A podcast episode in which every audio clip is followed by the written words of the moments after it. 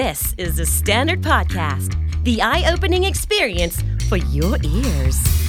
สวัสดีครับ ผมบิกบุญ และคุณกำลังฟังคำนี้ดี at work ภาษาอังกฤษที่เราควรต้องรู้และเอาไปใช้ในการทำงาน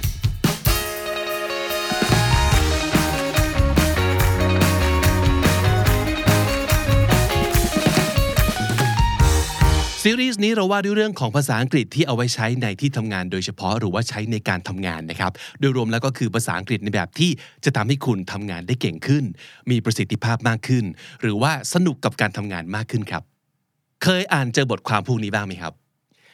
Seven phrases you should never say at work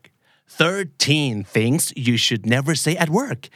30 unprofessional things you should never say at work 40 things no one should ever say at work ที่ลองไปตามๆอ่านมาดูก็พบว่าเออจริงบางประโยคมันก็ถูกของเขาไม่ควรพูดอย่างนั้นจริง ๆ นะครับ แต่ในขณะเดียวกันบางประโยคก็รู้สึกว่าทำไมจะพูดไม่ได้วะมันเป็นประโยคที่เราพูดกันอยู่ เป็นปกติทุกวันก็ต้องบอกก่อนว่าประโยคที่บอกว่าไม่ควรพูดในที่ทำงานเนี่ยมันไม่ใช่คำที่หยาบคาย หรือไม่เหมาะสมอย่างไรนะครับ แต่ว่ามันเป็นคำที่แสดงถึงทัศนคติหรือว่าท่าทีที่ไม่ professional คำนี้คือคำที่สำคัญที่สุดคือ เมื่ออยู่ในที่ทำงาน เราก็ต้องทำตัวให้เป็นมืออาชีพครับ มาดูกันว่ามีอะไรบ้างผมคัดมาทั้งหมด 5 ประโยคนะครับดูสิว่าเราเคยพูดไหมทายว่าเคยนะครับ เพราะว่าอย่างที่บอกมันเป็นคำที่พูดกันเป็นปกติอยู่แล้วทุกๆวันเลย so five phrases to never ever use at work ประโยคแรก let me know แปลง่ายๆก็คือมีอะไรก็บอกนะ อันนี้ก็เป็นสำนวนที่เราพูดกันอยู่ปกติอยู่แล้ว เช่น เป็นต้นว่า if there's anything I can help please let me know okay if there's anything I can help please let me know หรือว่า just let me know แล้วประโยคนี้มันไม่ดียังไง ปัญหาของประโยคนี้ก็คือ it doesn't translate into action แปลว่ามันเป็นประโยคที่พูดลอยๆกำกวม จะทำอะไรเมื่อไรอย่างไร หรือไม่ก็ไม่รู้ it is too vague and it doesn't seem too reliable ก็คือพูดไปแล้ว คนฟังก็ไม่รู้ว่าพูดจริงหรือเปล่า สัญญาเนี่ย อันนี้คือพูดตามมารยาทไหม you just saying that out of courtesy เขาว่า do something out of courtesy ก็แปลว่า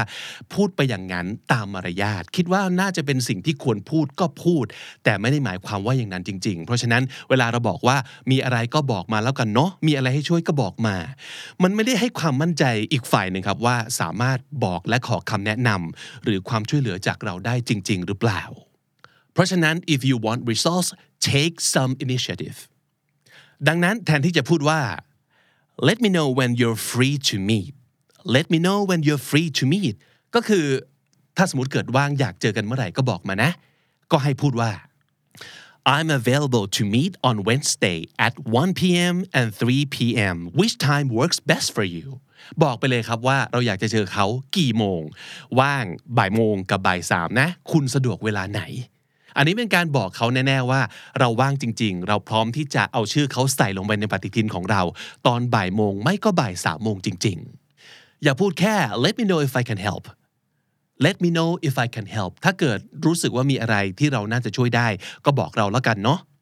แต่บอกออกไปอย่างนี้เลยดีไหมครับว่า okay I'll call Kevin to give you an estimate I'll call Kevin to give you the estimate ก็คือเดี๋ยวเราจะโทรบอกแต่เควินเนี่ยให้เอาประมาณการมาให้คุณเลยแล้วกัน อย่างที่บอกนะครับ โดยตัวประโยคของ let me know มันไม่ได้มีอะไรผิดบาปแต่อย่างใดเลย แต่ว่าในบริบทของการทำงานเนี่ย มันดูกำกวมเกินไป และมันดูไม่แสดงว่าเรานั้นตั้งใจหรือว่าอยากจะช่วยเขาจริง ๆ หรือว่าอยากจะให้สิ่งนี้เกิดขึ้นจริง ๆ เพราะฉะนั้นปรับนิดหนึ่งครับ อย่าใช้คาว่า just let me know แต่ว่าให้บอกไปเลยว่าจะให้ช่วยอะไรหรือว่าเราต้องการความช่วยเหลืออะไร ประโยคที่สอง maybe it's stupid but maybe is stupid but ประโยคนี้เป็นการออกตัวครับ แทนที่เราจะพูดแนะนำหรือว่าพูดเสนออะไรไปเลย เราแอบออกตัวนิดนึงทำไมเราถึงพูดประโยคนี้ก็เพราะว่าเรากลัว criticism เรากลัวคำวิพากษ์วิจารณ์จากคนอื่น ถ้าสมมติเกิดรอให้คนอื่นบอกว่า it's a stupid idea เป็นไอเดียที่งี่เง่ามากเลย มันเจ็บอะถ้าสมมติเกิดชิงเล่นตัวเองมันเจ็บน้อยกว่าใช่ไหมครับ เพราะฉะนั้นหลายๆคนก็เลยบอกว่า maybe it's a stupid idea but this is what I think สิ่งนี้เป็นสิ่งที่เรียกว่า self sabotaging self sabotage คาว่า sabotage ก็คือบ่อนทำลาย self sabotage ก็คือเป็นการบ่อนทำลายตัวเอง ชิงเล่นตัวเองซะก่อนเลย แต่ถึงแม้ว่าเราจะได้ความสบายใจมากขึ้นว่าเอาละกูเล่นตัวเองแล้วนะ เพราะฉะนั้นไม่ต้องว่ากูก็ได้ รู้ว่ามันอาจจะเป็นไอเดียงี่เง่า แต่สิ่งที่เราจะทำหายไปในบริบทนี้ก็คือ ความเชื่อถือที่คนอื่นจะมีต่อตัวเราเองครับ คือขนาดถ้าเกิดเราเองยังคิดว่านี่เป็นไอเดียที่งี่เง่า ก็มีสิทธิ์ที่คนอื่นเขาจะคิดอย่างนี้ เช่นเดียวกัน หรือบางทีเขาอาจจะไม่ได้คิดตั้งแต่แรกก็ได้ แต่พอเราออกตัวมาอย่างนี้เขาอาจจะต้องกลับไปถามตัวเองว่าเออว่ามันงี่เง่าจริงป่าวะไอเดียนี้ so instead of self sabotaging practice stating your ideas with confidence พูดอย่างนี้เลยครับว่า I have an idea for our next project it's different from what we usually do and I think this could give us some fresh results ก็คือเรามีไอเดียสดใหม่ อยากจะนำเสนอ อาจจะเป็นสิ่งที่เราไม่เคยทำมาก่อน แต่ว่าถ้าเกิดไอเดียสดใหม่ ก็อาจจะทำให้เราได้ผลลัพธ์สดใหม่เช่นเดียวกัน พูดไปเลยโดยที่ไม่ต้องออกตัวครับ ประโยคที่ 3 ที่มีคนพูดในบริบทการทำงานก็คือ it's not fair ประโยคนี้เราอาจจะเอาไว้งองแงกับแฟนได้ เอาไว้งองแงกับเพื่อนได้ว่าโหไม่ยุติธรรมเลยอะทำอย่างนี้ได้ยังไง แต่ประโยคนี้โดยเฉพาะอย่างยิ่งในน้ำเสียงแบบนี้ไม่ควรพูดที่ทำงานนะครับ เพราะว่ามันจะดูเป็นเด็กไม่รู้จักโตครับ so instead of pouting just channel your frustration into something useful use facts rather than feelings to argue your case แทนที่จะบอกแค่ความรู้สึกนะครับ ใช้ข้อเท็จจริงหรือว่าข้อมูลในการต่อสู้เพื่อให้ได้สิ่งที่คุณควรจะได้ อะไรก็ตามที่คุณคิดว่ามันไม่ยุติธรรมเลย อย่ามัวแต่งองแง ให้ใช้หลักฐานในการไปยันมาเลยครับ เพราะฉะนั้นอย่ามัวแต่อูดอีดว่า it is not fair that Kevin gets to go to the conference instead of me อย่าไปงองแงว่าโหไม่ยุติธรรมเลยทำไมให้เควินไปงานสัมมนานี้แทนที่จะเป็นผมล่ะ แต่นำเสนอข้อเท็จจริง เพื่อเป็นการไฟไปแบบเฟิร์มๆเลยครับว่า I've put in over 20 hours creating this presentation and I'm the most comfortable talking about the material. It makes sense for me to be the lead presenter at the conference. บอกไปเลยครับว่า 1. เราใช้เวลาในการทำสไลด์นี้มากกว่า 20 ชั่วโมง 2. เราเป็นคนที่สามารถจะพูดนำเสนอเรื่องราวในสไลด์นี้ได้อย่าง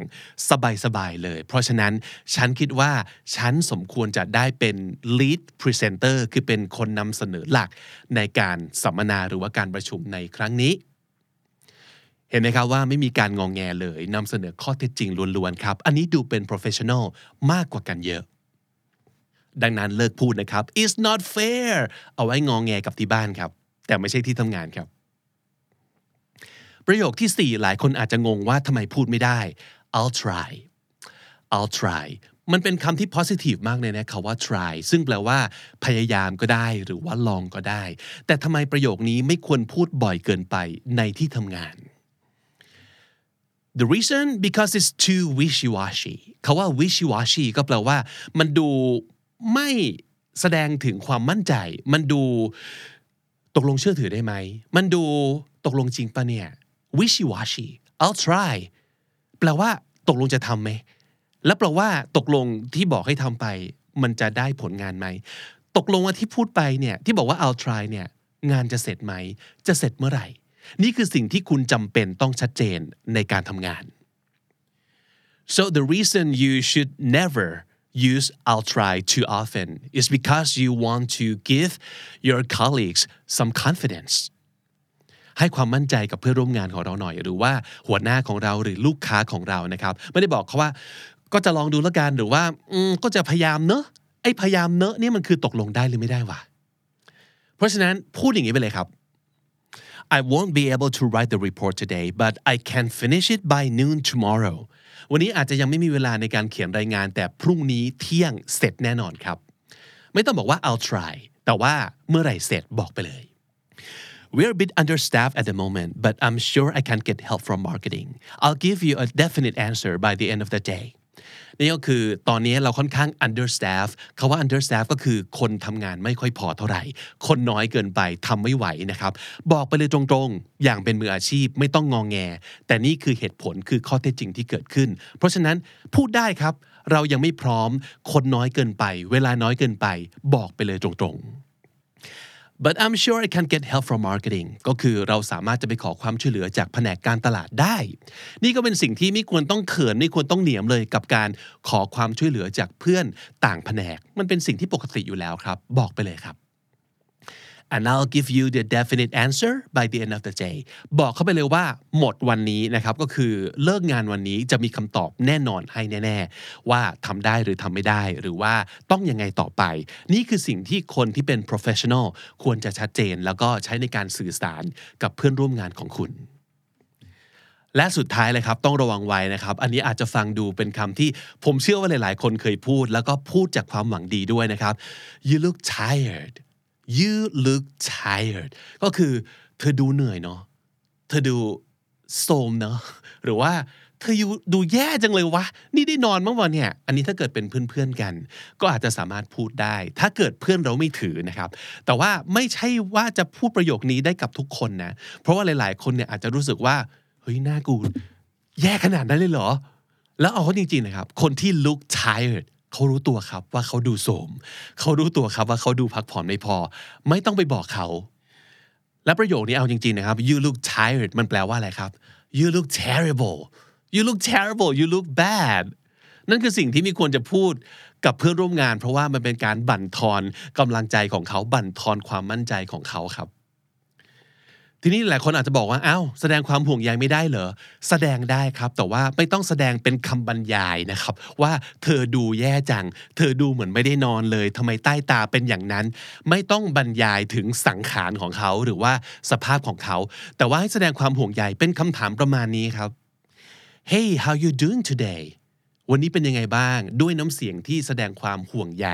Hey how you doing today แค่นี้คนก็สัมผัสได้แล้วว่าเราเป็นห่วงนะครับ หรืออาจจะบอกประมาณนี้ก็ได้ว่า I'm grabbing some coffee would you like some I'm grabbing some coffee would you like some คือเดี๋ยวจะไปซื้อกาแฟอยากได้ไหมเดี๋ยวจะซื้อมาฝาก แค่นี้ก็เป็นการบอกถึงความปรารถนาดีได้แล้วครับ หรือว่าการ acknowledge ก็เป็นวิธีที่ดี การ acknowledge ก็คือเป็นการรับรู้ แสดงให้เขารู้ว่าเราเห็นนะ ว่าเขาทำอะไรหรือว่าเขาตั้งใจกับเรื่องอะไรอยู่ เป็นต้นว่า you've been putting in a lot of time on this project is there anything I can help you with โอ้โห เธอทำงานแบบตั้งใจทำงานบอกว่าทุ่มเทกับงานนี้มากเลยเนอะอะเป็นการรับรู้นะครับ is there anything I can help you with มีอะไรที่ฉันสามารถจะช่วยได้ไหม นี่คือประโยคที่คุณควรจะพูดแทนที่จะบอกว่า you look tired you look tired ก็คือทำไมแกดูสภาพเป็นอย่างนั้นวะ ไม่ควรพูดครับ สรุปนะครับบทความทั้งหลายคำแนะนำทั้งหลายที่เราอ่านเจอบนอินเทอร์เน็ต มันก็เป็นแค่ คำแนะนำหรือเป็นแค่ความคิดเห็น ไม่ใช่กฎ ไม่ใช่กติกา ไม่ใช่ไบเบิล ที่ทุกคนควรจะต้องทำควรจะต้องพูดอย่างนี้ ผมว่าก็ต้องแล้วแต่แต่ละคนเอาไปปรับใช้กับบริบทการทำงาน เพราะว่าใครจะไปรู้ว่าคุณกับเพื่อนร่วมงานของคุณ คุณกับเจ้านาย หรือคุณกับลูกค้า สนิทสนมแค่ไหนหรือว่ามีความสัมพันธ์อย่างไร ทั้ง 5 ประโยคนี้คุณอาจจะสามารถพูดกับลูกค้าที่สนิทมากๆ โดยไม่มีปัญหาเลยก็เป็นไปได้ แต่ประเด็นก็คือคุณแน่ใจหรือเปล่าว่าความสัมพันธ์ระหว่างคุณกับคนฟังโอเค ที่เขาจะได้ยิน 5 ประโยคนี้ที่เราพูดถึงใน episode นี้ แต่ยังไงก็ตามสิ่งที่ผมว่ายังไงมันก็ใช่เลยคือ professional communication การสื่อสารอย่างเป็นมืออาชีพนะครับ ซึ่งต้องคำนึงถึงด้วยว่าเรากำลังพูดคุยอยู่กับใครอย่างที่บอกไป หรือว่าบริบทตอนนี้เป็นยังไง feel ของการพูดคุยในตอนนี้เป็นยังไงสามารถจะพูดคุยในบริบทของการล้อเล่นได้ไหมหรือว่าคำถามนี้ซึ่งอาจจะดูหน้าตาไม่มีพิษมีภัย มันจะไปจี้จุดจี๊ดอะไรกับคนที่เราร่วมงานกันกับเขาตอนนี้หรือเปล่า ฟังเรื่อง phrases to never ever say at work ไปแล้วนะครับ ผมมีคำถามมาฝากครับ นั่นก็คือยังมีประโยคไหนหรือว่าคำพูดอะไรอีกไหม ที่คุณรู้สึกว่าไม่ควรพูดในที่ทำงานเด็ดขาด หรือว่าไม่อยากได้ยินในบริบทของการทำงานเด็ดขาดเลยนะครับ และด้วยเหตุผลอะไรลองแชร์มาหน่อยใน comment section ด้านล่างครับและนั่นก็คือคำนี้ดี at work ประจำวันนี้ครับ ถ้าเกิดคุณอยากฝึกพูดภาษาอังกฤษเยอะๆ โดยเฉพาะเพื่อเอาไปใช้ในการทำงานนะครับ มาสมัคร KND Member แล้วรับสิทธิ์เข้าร่วม Language Cafe ครับ Speaking Buddy ของเราจะช่วยคุณซ้อมบทสนทนาได้ ซ้อมขายงาน ซ้อม present งาน หรือว่าซ้อมแอ๊วเพื่อนร่วมงานฝรั่ง cute ๆ คนนั้นที่คุณเล็งอยู่นะครับ ได้หมดทุกสถานการณ์ ไม่มีอะไรที่ช่วยพัฒนาการพูดภาษาอังกฤษไปได้ดีกว่าการได้มาพูด รัวๆ หลายๆ กับคู่ซ้อมที่พร้อมจะชวนคุณคุยแบบสะบั้นหันแหลกนะครับ กดปุ่มจอยบน YouTube ได้เลยสำหรับับคำนี้ดี Language Cafe นะครับ ผมบิ๊กบุญวันนี้ต้องไปก่อนแล้วครับ อย่าลืมเข้ามาสะสมศัพท์กันทุกวันวันละนิด ภาษาอังกฤษที่ออฟฟิศจะได้แข็งแรงสวัสดีครับ The Standard Podcast, eye opening for your ears.